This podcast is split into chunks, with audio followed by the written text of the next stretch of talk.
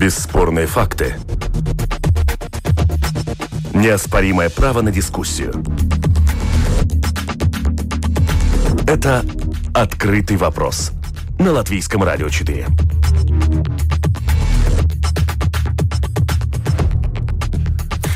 Военная операция Турции в Сирии, кто ощутит ее последствия. Бюджет две тысячи двадцать. Почему есть деньги для политических партий, а для учителей и медиков их найти не могут. И фоторадары на латвийских дорогах ради безопасности или ради штрафов. Пятница, одиннадцатое октября. Открытый вопрос итоги недели. В студии сегодня Андрей Хуторов и мои собеседники. Политолог Филипп Раевский. Добрый день. Добрый день. Политобозреватель Александра Полищук. Здравствуй. Здравствуйте. И э, политолог Андрей Бердников. Здравствуйте. Здравствуйте. Кто бы мог подумать, что слова чиновники могут наделать, слова чиновника могут наделать шум, даже такой небольшой переполох. Все началось в понедельник утром, после того, как госсекретарь Министерства внутренних дел Дмитрий Трофимов дал сравнительно небольшое интервью агентства новостей ЛАТА, в котором сказал буквально следующее, цитирую, «От стационарных фоторадаров государство получает меньше запланированного, поэтому действия нынешних и установка новых радаров находятся под знаком вопроса. Ремонта на дорогах уменьшила скорость движения, да и водители тоже стали ездить аккуратнее», пояснил представитель ведомства. Ну а потом, все мы помним, последовала череда оправданий, пояснений, уточнений. Другие представители МВД, правда, более низкого ранга, руководство ЦСДД, оправдывались, поясняли, что радары никто снимать не будет, что все неправильно понято и прессой, и обществом. Но слово «не воробей» вылетело, но все его поймали. И все же, что это было? Неловко сформулированная фраза или нечто большее? Кто что усмотрел? Я думаю, это был типичный, типичный образ мышления нашего чиновничества. Это тоже так же, как в бюджете запланированные объемы, которые должны получать государство от штрафов. И, ну, то есть... То есть, э, неважно, сколько погибло или не погибло, сколько покалечилось или не покалечилось, нас все надо рассматривать через деньги, через вот штрафы не привезли, не принесли достаточного дохода, значит, плохо штрафовали. А, такого вообще варианта, что вследствие вот каких-то действий людям не надо платить штрафы, что это было на благо общества, да что вы, да что вы. Я думаю, вот это, эти слова, они были реально, выглядят, что от души человек сказал, что он думает. Это и есть проявление э, э, мышления нашего чиновничества. Так считает Филипп Раевский. Есть иные точки зрения? Не, ну только да, если добавлю, что, конечно, есть вещи, которые не, не, не измеряются деньгами, э, поэтому безопасность, и даже буквально недавнее решение, что, например, ввести дополнительные штрафные пункты за то, если и пассажир не, не пристегнут ремнем. То есть, мне кажется, это как раз все то, что сильно мотивирует водителей, как можно больше думать о безопасности своего движения и движения тех людей, которые находятся в автомобиле. И просто хочется верить, что как-то здравый смысл победит в этой ситуации, и, и правительство найдет деньги для фоторадаров, потому что они, ну, как ничто другое, наверное, заставляют водителей думать о той скорости, на которой они едут. Господин Бердников, что услышали вы? Не, ну на самом деле согласен с Филиппом, что это стандартный образ мышления наших чиновников. Другое дело, что они его не всегда спешат озвучивать. И здесь удивительно то, что чиновник такого ранга, ну, в общем, первый чиновник в министерстве, государственный секретарь с большим опытом работы, такую вещь сказал, не, ну, не предугадав, что будет реакция. То есть понятно, что у них и спрашивают эти результаты. А может быть, это заявление было сознательно сделано? Так же, как, например, ну, ну, некоторые министры, та же Шуплинская или глава Министерства благосостояния э, провоцируют общество оригинальными идеями, потом, правда, уточняет после запятой. Да, это провокационная идея, но я хотела услышать э, точку зрения общества. Возможно, ну, это было вот то же самое. Политики чуть-чуть по-другому могут действовать, потому что, на самом деле, под... политики иногда могут и провокационно высказываются, там, смотря на какую аудиторию ориентируются, если у них там какой-то протестный ректорат или что-то в этом роде, то им даже это идет на пользу. Но чиновники, они, как правило, все-таки хотят сидеть от министра к министру, хотят сохранить свои должности, и могут сегодня быть у них от одной партии, завтра от другой. Это уже негативный капитал для чиновника. А для политика тут вопрос, на кого он ориентируется. Если его аудитория нравится, аудитории нравится, что он говорит провокационные вещи, и правду матку любит. Потому что здесь была правда матка, на самом деле. И вот когда... Да еще какая? А, ну, для чиновника это, я считаю, что немножко он, ну, ложанул, скажем так. Я правильно понимаю, вы ожидали дальнейших пояснений, комментариев того же Трофимова, что Нет, это было на самом деле, ждала, да? Потому что, на самом деле, это заявление, оно очень хорошо вписывается, например, в, в общий дискурс по подготовке бюджета две тысячи двадцатого, да, если тот же министр заявляет, что, ну, мы сократим деньги на обеды для школьников, то зато сможем немножко повысить зарплату учителям. Или министр благосостояния говорит, мы, мы сейчас урежем пособие для безработицы, зато немножко накинем пенсионерам. То есть это, по-моему, из той же серии, да, мы, мы сэкономим на безопасности, но там, может быть, какие-то лишние ямы сможем отремонтировать. Это очень плоско и очень недальновидно с точки зрения развития государства. Если действительно это показывает вот, у- у- у- уровень политической мысли в стране, то это печально. Все мы э, помним опыт компании «Ветроник» э, несколько лет тому назад. Это компания, которая владела фоторадарами и стационарными, и переносными. Это была частная компания. И все мы помним алгоритм этой фирмы, которая открытым текстом говорила, что мы эти фоторадары устанавливаем там, где мы считаем нужным, а именно там, где они могут больше принести нам э, денег, а не там, где э, происходят автоаварии в так называемых черных точках на латвийской автодорожной карте. Э, коллеги, вы видите, что все же ситуация меняется, и фоторадары появляются именно там, где они способствуют безопасности дорожного движения, а не пополнению государственной казны. Молчание. Но это знак так, согласия? Я думаю, что более или менее. Но я так не, со, не соприкасался, что радары где-то были бы поставлены так чисто в виде, ну, как для прибыли. Ну, честно говоря... Это вы говорите было. Как водитель, Фалип. Да, как водитель, да. да. Я, как водитель, потому что я, я не думаю. Я и не слышал, чтобы кто-то так а, очень возмущался, что где-то поставлен радар вот чисто для прибыли или неправильно отрегулирован, то есть что он штрафует, например, с допуском в полкилометра. По-моему, тут я как бы не... Тоже как водитель могу привести другую ситуацию. Живу за городом, в Гарконской стороне, и стоит фоторадар. Я, правда, не могу понять, почему он стоит на шоссе около Лангстона, нигде ни тебе пешеходного перехода, там, кстати, подземный. Вот, там стоит знак сто, но сейчас девяносто километров в час. Водитель, разумеется, снижает скорость движения, проезжает этот фоторадар, снова выходит на ту скорость, которую они считают нужными, и, ну, когда ты на трассе едешь, тут же видишь, стопа загорается. Что такое? Через двести метров снова стоит уже переносной э, фоторадар. Я к тому, э, что, возможно, при нигилистическом отношении к латвийской водительской братии, ну, не будем всех э, мерить под одну гребенку, но, тем не менее, мы видим вот это отношение, вот эту порой кровавую черную статистику, с которой после Янового дня, после других длинных выходных, каникулов э, выходит ЦСДД и дорожная полиция. Возможно, мы и заслужили такое отношение, такие дорожные, драконовские штрафы. Сам, само, э, самодеструкция водителей в Латвии просто неимоверная. Количество людей, которые погибают на дорогах, это просто неимоверно. Но, а потом все удивляются, почему такие у нас д- д- штрафы, и радары на каждом углу, и еще что-то. Но есть цивилизованные страны, скажем так, где даже э, э, выпившим можно ездить. Но там не бьются люди, понимаете? У нас, мы можем что ж все... за страна такая, господин Раевский? Например, в Америке тоже можно, в Калифорнии. Там очень высокие э, допуска, сколько ты можешь выпивать. Но не бьются, а скорости там высокие, но не бьются. И когда ты едешь там по дороге, ты понимаешь, что люди друг друга уважают. У нас... не уважают водители друг друга.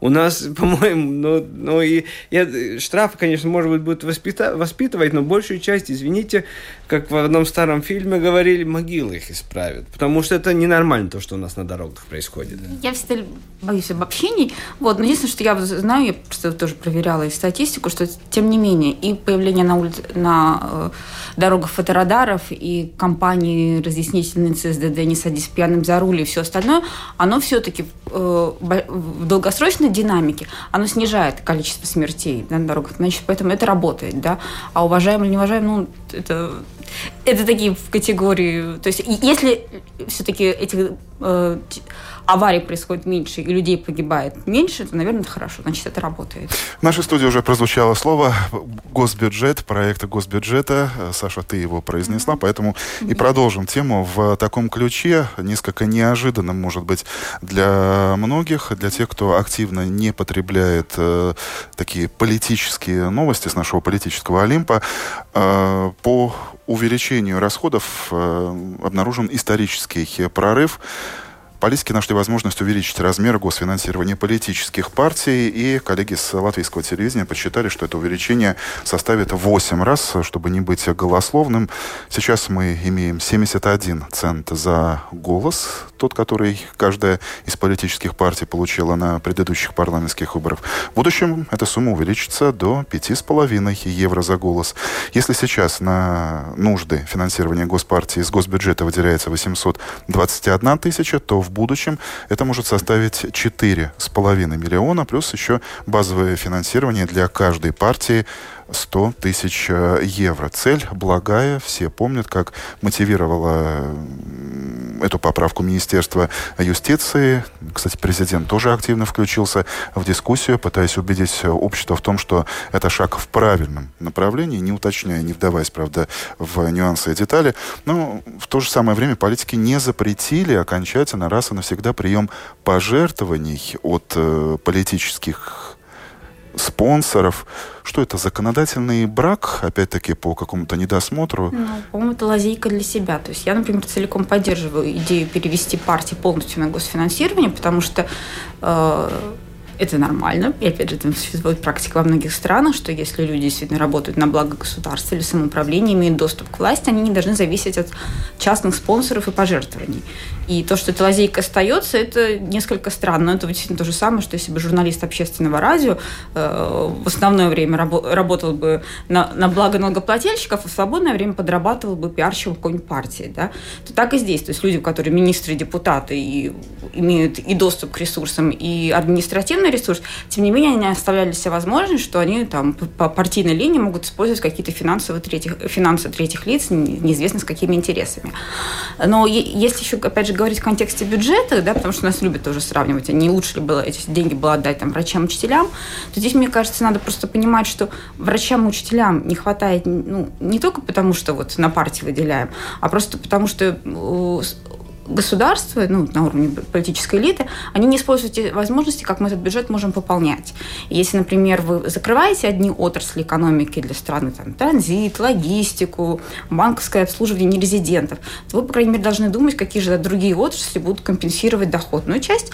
Ну и плюс второй, конечно, есть объективность. Это общая стагнация экономики в Европе, и поэтому там, демография, старение общества, поэтому так или иначе э, доходы и, и рост экономики будут снижаться, и ресурсов будет становиться меньше. Поэтому как раз-таки, наверное, очень важно, чтобы что парламент, что министры, правительство, чтобы они не использовали логику уже упомянута там господин Трофимова, да, давайте вот здесь подрежем, да, а это потому что невыгодно. Вот, но, то есть, поэтому в целом идея, возвращаясь до госфинансирования партии, это хорошо, если она реализована в правильном виде, но это, конечно же, не отменяет проблемы того, что нужно эти средства для повышения. Что делать с тем проектом, который мы имеем на сегодняшний день? Господин Раевский. Не, ну я думаю, что тут, в общем, я согласен, что ну, партия имеет определенные функции в нашей э, системе, и в этой ситуации, конечно, ну, частное финансирование, которое, да, не всегда прозрачно, оно в латвийском случае очень концентрировано в, в, в кругу определенных лиц, которые это уже рассматривают как бизнес-инвестиции в политические партии, ну, которые, конечно, хотят потом получить отдачу с этих инвестиций. Но это неправильно, и в этой ситуации есть только ну, вот этот вариант с государственным финансированием, который может уменьшить это давление. Я согласен, что лазейку оставили. Уменьшить, да, но не избавиться но раз и навсегда. Лазейка-то осталась, лазейка-то осталась. А и... если эту лазейку закроют, не найдут ли наши предприимчивые, выросшие, сами знаем, в какой эпохе? Ну, но это же наказывается законом тогда. Это не, быть, ну, не, ну это наказывается уже сейчас. Да? Контроль очень жесткий, наказывается законом. Э, но если кто-то нарушает закон, ну, ну это уже другая история. Не, не закон, закон в этом не виноват. Это тогда вопрос полиции, КНАБ и всех остальных, а не вопрос закона, парламентариев или нас как комментаторов этой ситуации. Но я думаю, что то, что неправильно, то, что это финансирование, оно идет, ну так, очень взрывообразно. Сегодня, в следующем году, я понимаю, все партии становятся очень богатыми, а согласие, а согласие практически становится колхозом-миллионером. Как Адажи.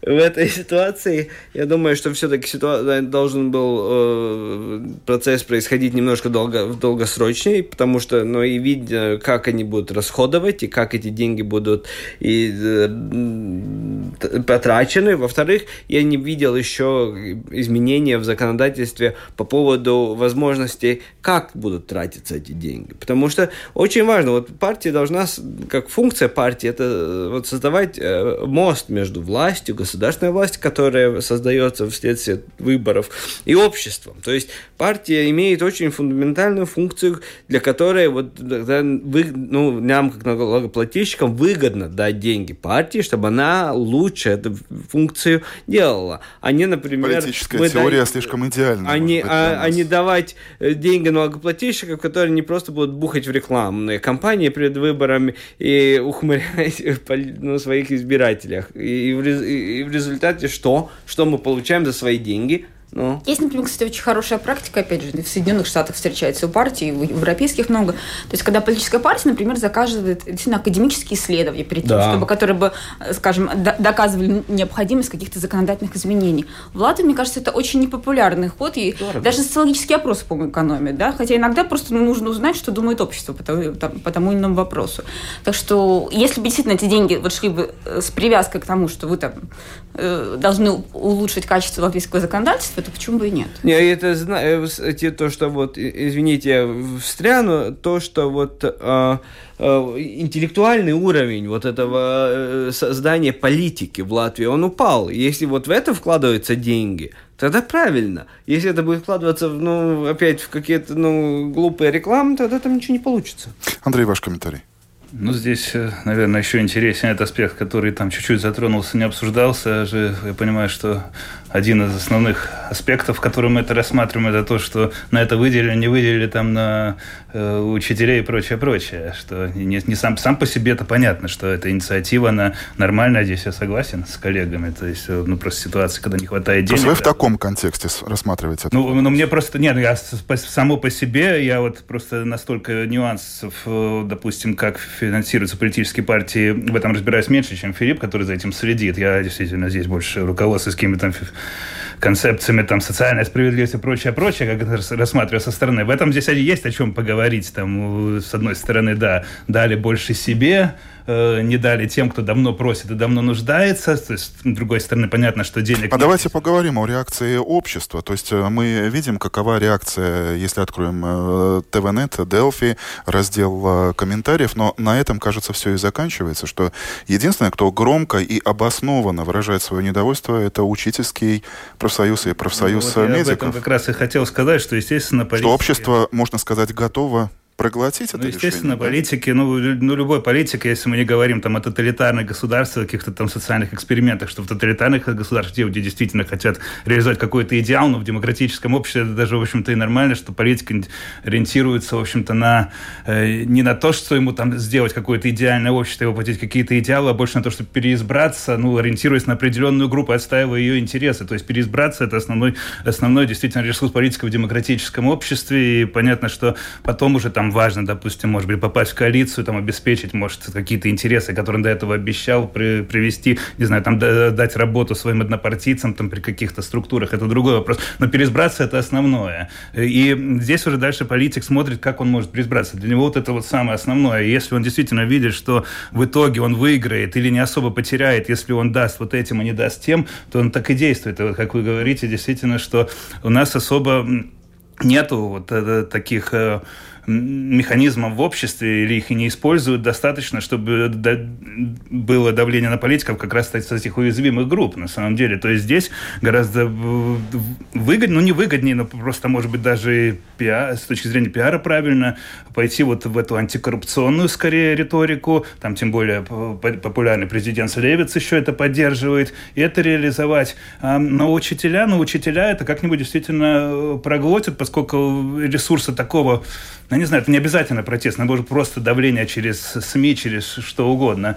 Это не используется, и, естественно, политик калькулирует. Если бы он думал, что вот это сделает он так, даст, вот, допустим, не даст учителям, а профинансирует, там, скажем, политические партии, что у него резко упадет там рейтинги, и есть риски, что не переизберется, там, или будут какие-то люди на улицах, ну, массовый протест. Ну, естественно, он бы так не делал. Тут... Ну, все же, вот в такой ситуации, Александра, ты ожидаешь, что нормальным было бы решение отложить рассмотрение этого вопроса? Нет, я думаю, что его не, не, стоит, рассмат... не стоит откладывать. Другому действительно, может быть, нужно ввести все это финансирование там, не с две тысячи двадцатого две тысячи двадцать первого года, а то есть решение принять сейчас, а деньги выделить пап... Даже, кстати, было бы, мне кажется, очень разумно, если бы эти деньги получили уже партии после следующих парламентских mm-hmm. выборов. Mm-hmm. Потому что тут есть еще такой нюанс, минус этого закона, что, в принципе, он немножко перекрывает кислород тем... Э, организациям, которые только хотят создавать партии. Или, то есть фактически появление новой политической силы после этого, оно, ну, не, по сути, невозможно, потому что у них не будет ни поддержки, ни финансирования, ни рекламных бюджетов, ничего вытяно.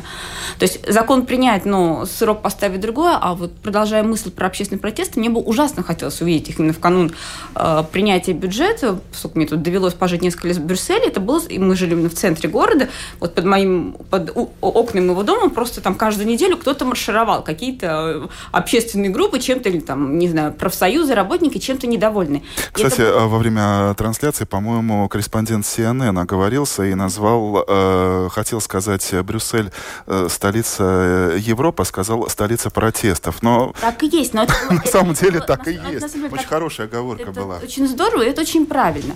А в Латвии, видимо, во-первых, общество пассивно, во-вторых, общество расколото, ведь, я не знаю, заметили или нет, но почему-то именно в момент, когда обсуждался бюджет со всеми его скорее минусами, чем плюсами, тут же появился замечательный законопроект, они перевестили нам детские сады все на латышский язык.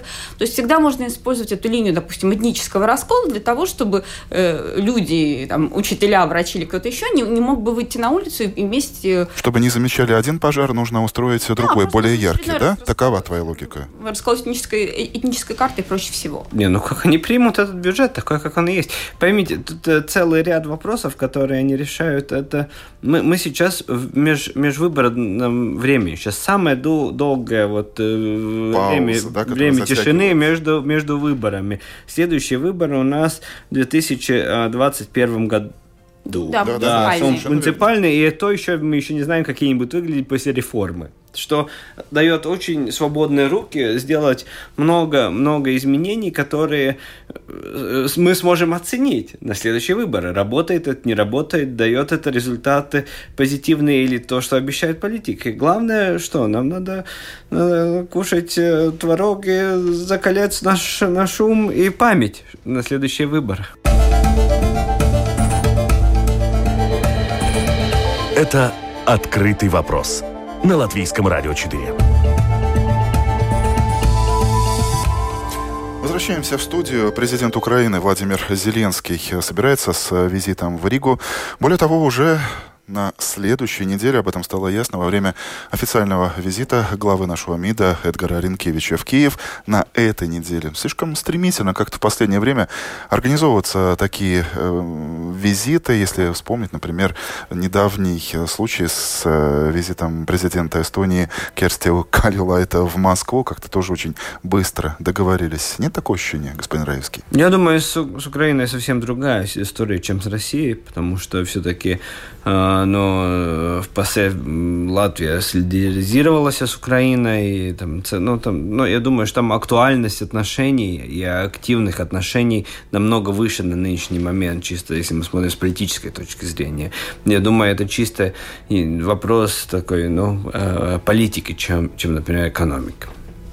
Что ты видишь важного в этом визите? Ну, у Зелен... господина Зеленского сейчас, конечно, непростая ситуация, потому что, с одной стороны, он, на словах, сказал, что готов двигаться к выполнению Минских соглашений, а это значит так или иначе урегулирование отношений с Россией и статус э, самопровозглашенных республик. С другой стороны, есть очень жесткое сопротивление внутри самой Украины к этому, к такому сценарию, в первую очередь, со стороны национально настроенных групп.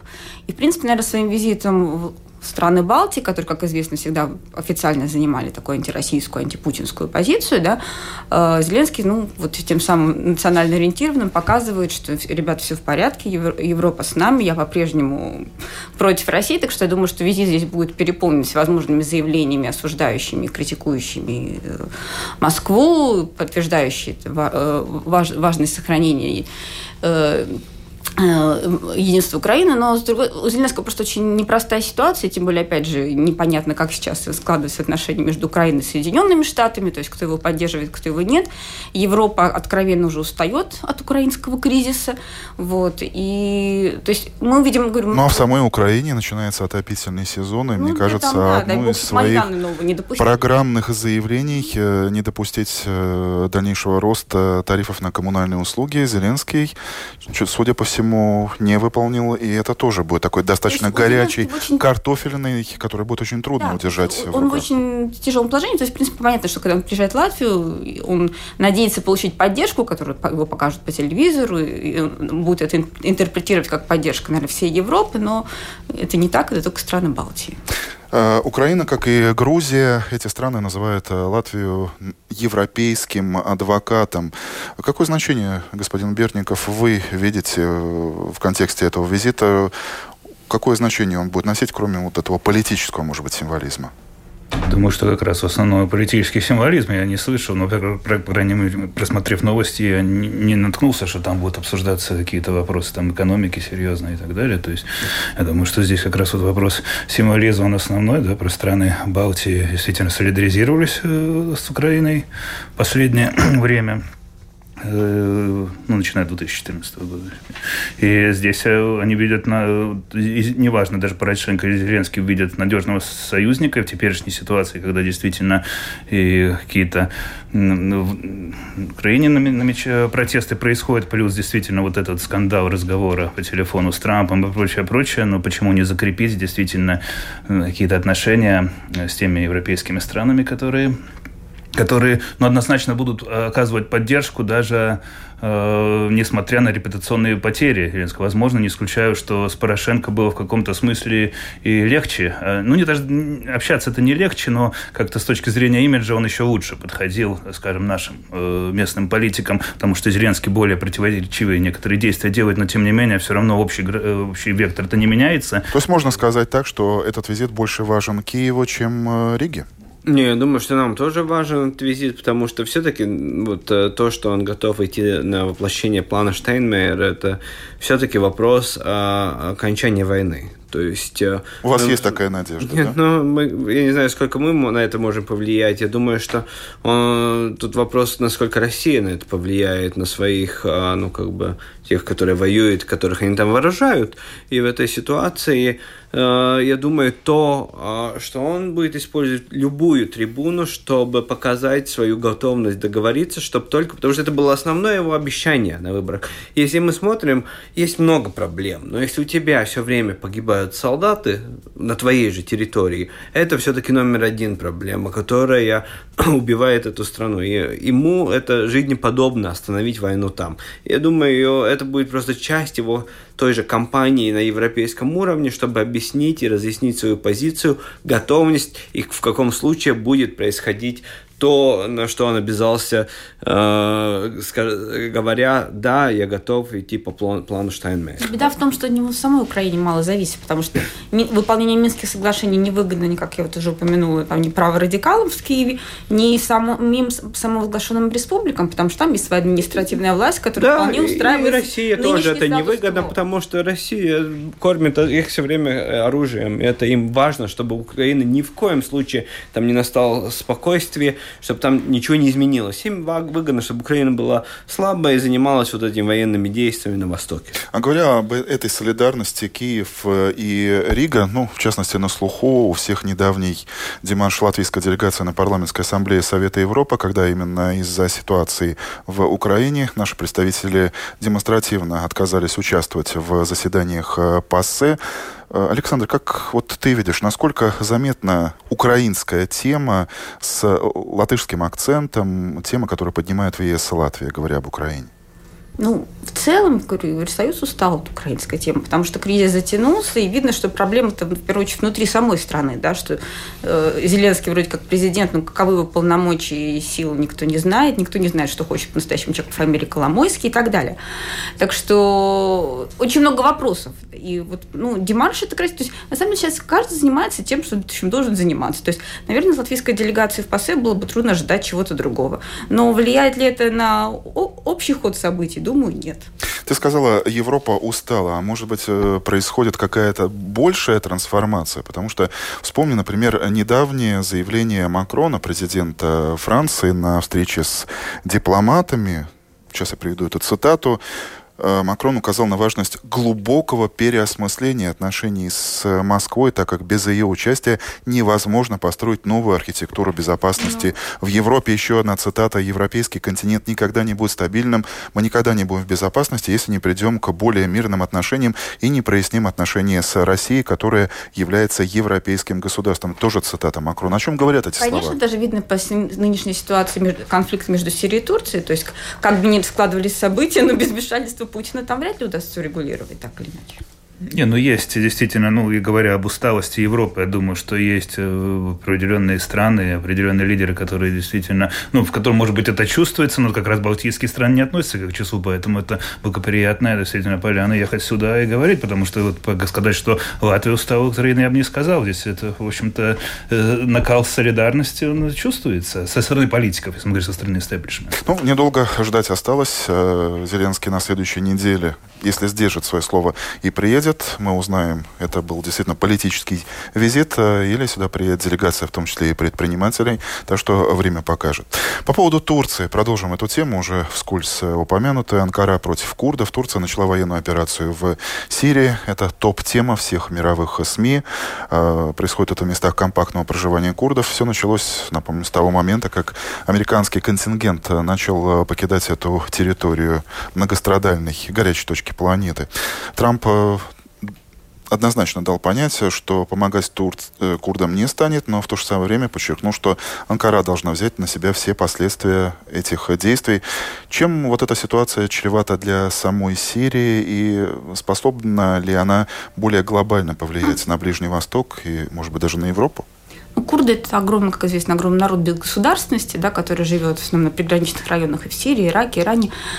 Для Турции это бельмо в глазу, поскольку они видят в курдах угрозу своей сплоченности и, и, и целостности, и поэтому то есть Эрдоган никогда не скрывал желание уничтожить курдов. Вот. Другой момент, что просто до сих пор, например, на территории той же Сирии курды были союзниками Соединенных Штатов в борьбе с ИГИЛом, и, в принципе, ну, как бы это гарантировало им многим безопасность. Да? Трамп, при, приняв решение выводить войска, по сути, подставил курдов, и буквально там через несколько дней Эрдоган начал свою операцию.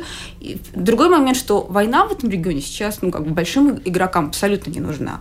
Она не нужна Европе, потому что для Европы это будет означать очередная волна исход беженцев. Уже сейчас беженцы побежали из вот этой буферной зоны, которую хочет создать Эрдоган. Конкретные цифры уже называются. Да. Вот организация по миграции от трёхсот до шестисот тысяч беженцев, как минимум, это то, что может оказаться здесь, в Европе. Плюс, как мы знаем, сам Эрдоган, его главный план – это переселить тех беженцев, которые сейчас находятся на территории Турции, вот, вот на эту узкую, узкую территорию границы Сирии, то есть фактически такая мягкая оккупация Сирии, да?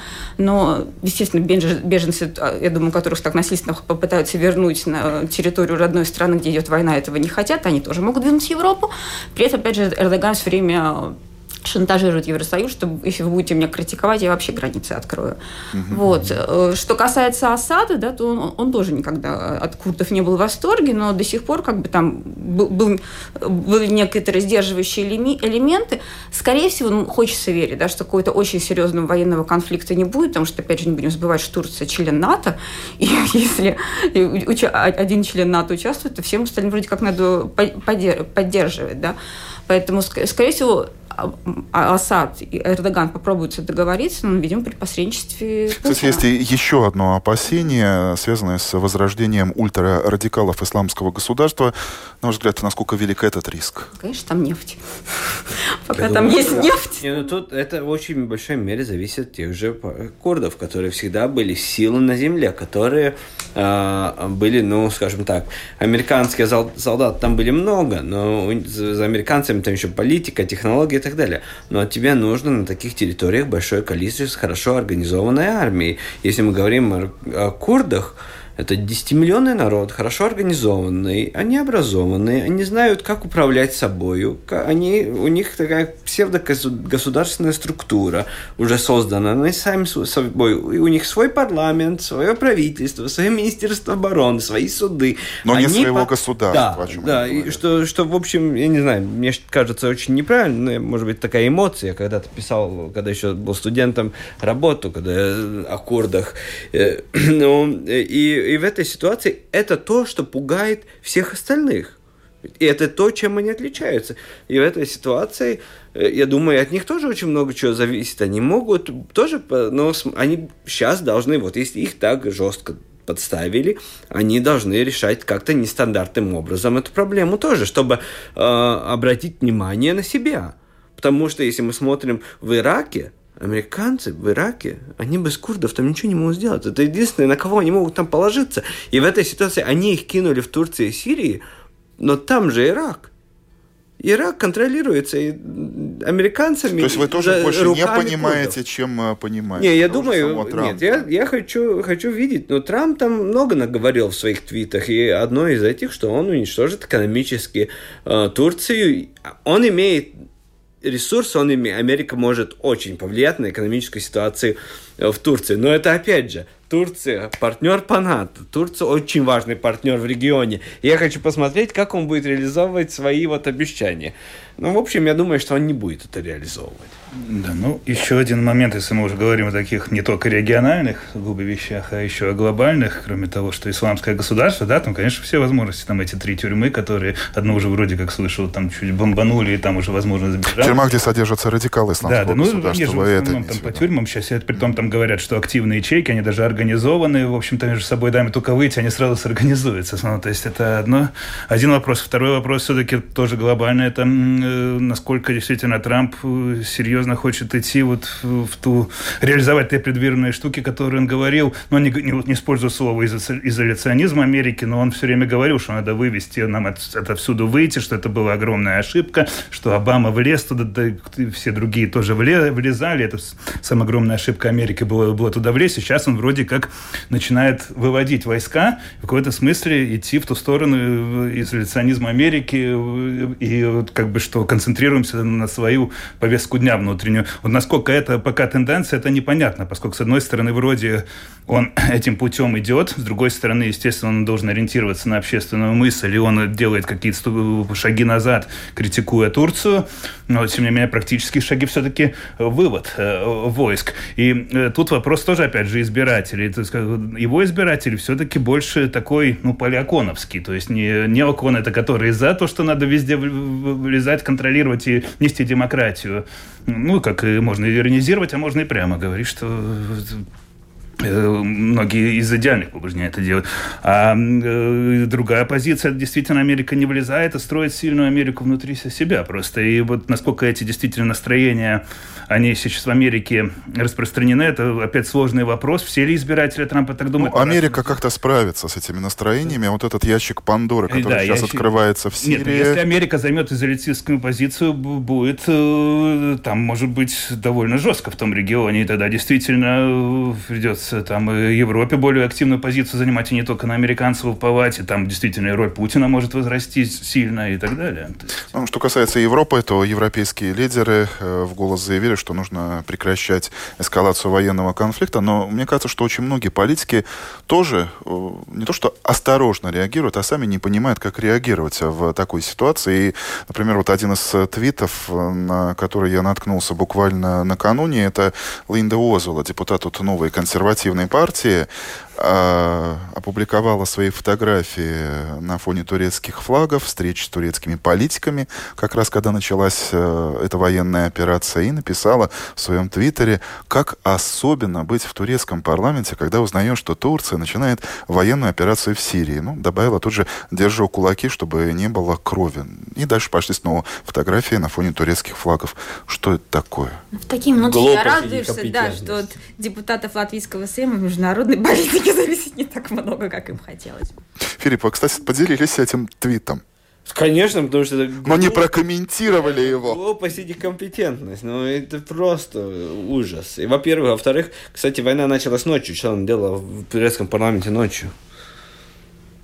Если бы такой твит разместил представитель правящей партии Германии в Бундестаге, на это сообщество как-то по-другому реагировало? Я думаю, он также бы реагировал. Достаточно негативно. Потому что, ну, это просто глубокое непонятие. Я, я не говорю, что она должна очень разбираться в политике Ближнего Востока, но э, не разбираться в том, что значит начало войны, ну, это просто полнейшая глупость, неспособность мыслить и необразованность. Закроем эту тему, хотя, помимо нашей воли, явно она будет сама по себе появляться на повестке дня, потому что, как уже сказали, здесь ящик Пандоры, увы, открыт. Еще одна тема у нас. Валдис Домбровский, еврокомиссара от Латвии, на этой неделе, я бы сказал так, сдавал евроэкзамен в Брюсселе, где проходили слушания еврокомиссара. Три часа даже с хвостиком конкретных, жестких, прямых вопросов, начиная от взглядов на строгую экономию до эффективности евро, финансовое планирование, то есть все те вопросы, которые на повестке дня. Ну, не знаю, какую оценку поставили Домбровскису журналисты из других стран, но, во всяком случае, ни в Твиттере, ни в социальных сетях, ни на страницах известных европейских изданий явной критики в адрес нашего еврокомиссара я не услышал. То есть можно сказать, что это очередной успех нашего Валдиса. Да, конечно. То есть, учит, опять же, учитывая, что Европарламент был очень жесток в своих оценках, и там трех кандидатов зарубили, угу. В том числе от Франции, вообще прецедент, да, что такой крупной державы кандидат не, про, не прошел, э, не выдержал этот экзамен, то, конечно, Домбровский на этом фоне показался как профессионал, но так оно, в принципе, и есть, наверное, из всех латвийских политиков, по крайней мере, на европейском уровне, он один из тех немногих, кто понимает, как оно все функционирует.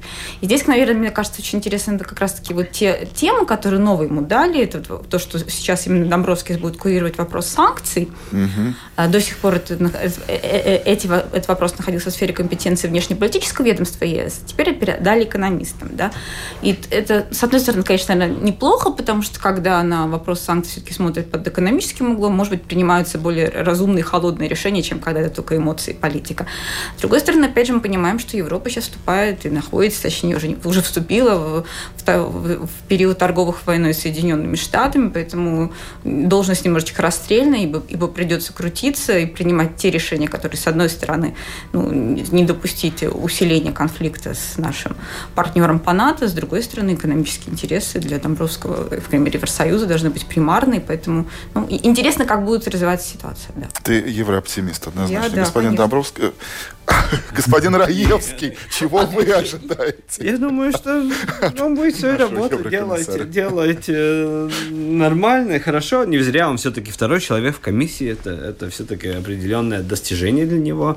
То, что я видел из, из этого интервьюирования, он был достаточно дипломатичен, очень осторожен и компетентен. А где некомпетентен, там, там он смог выговориться. Конечно, были критики. Но, по-моему, как-то очень опрометчиво однозначно ответил на вопрос по поводу криптовалют, что нужно навести законодательный порядок, и чуть не договорился до того, что я буду тем, кто упорядочит эту сферу. Ну, как-то ну, с это, большим я трудом. Думаю, будет я... У него на столе эта проблема, потому что э, говоришь, что хочешь, но в результате это все-таки все будут смотреть, как весь Евросоюз в общем будет смотреть на эти вопросы. Я, я думаю, что он достаточно понимает, что та же Франция э, будет давить, что, ну, потому что Франция э, первые ввели э, налог на На, на, американские, на американские дигитальные эти компании, Facebook, Amazon, что они будут давить дальше и дальше, чтобы или, ну, как-то регулировали это. Я думаю, это был реверанс определенным политическим кругам Евросоюза.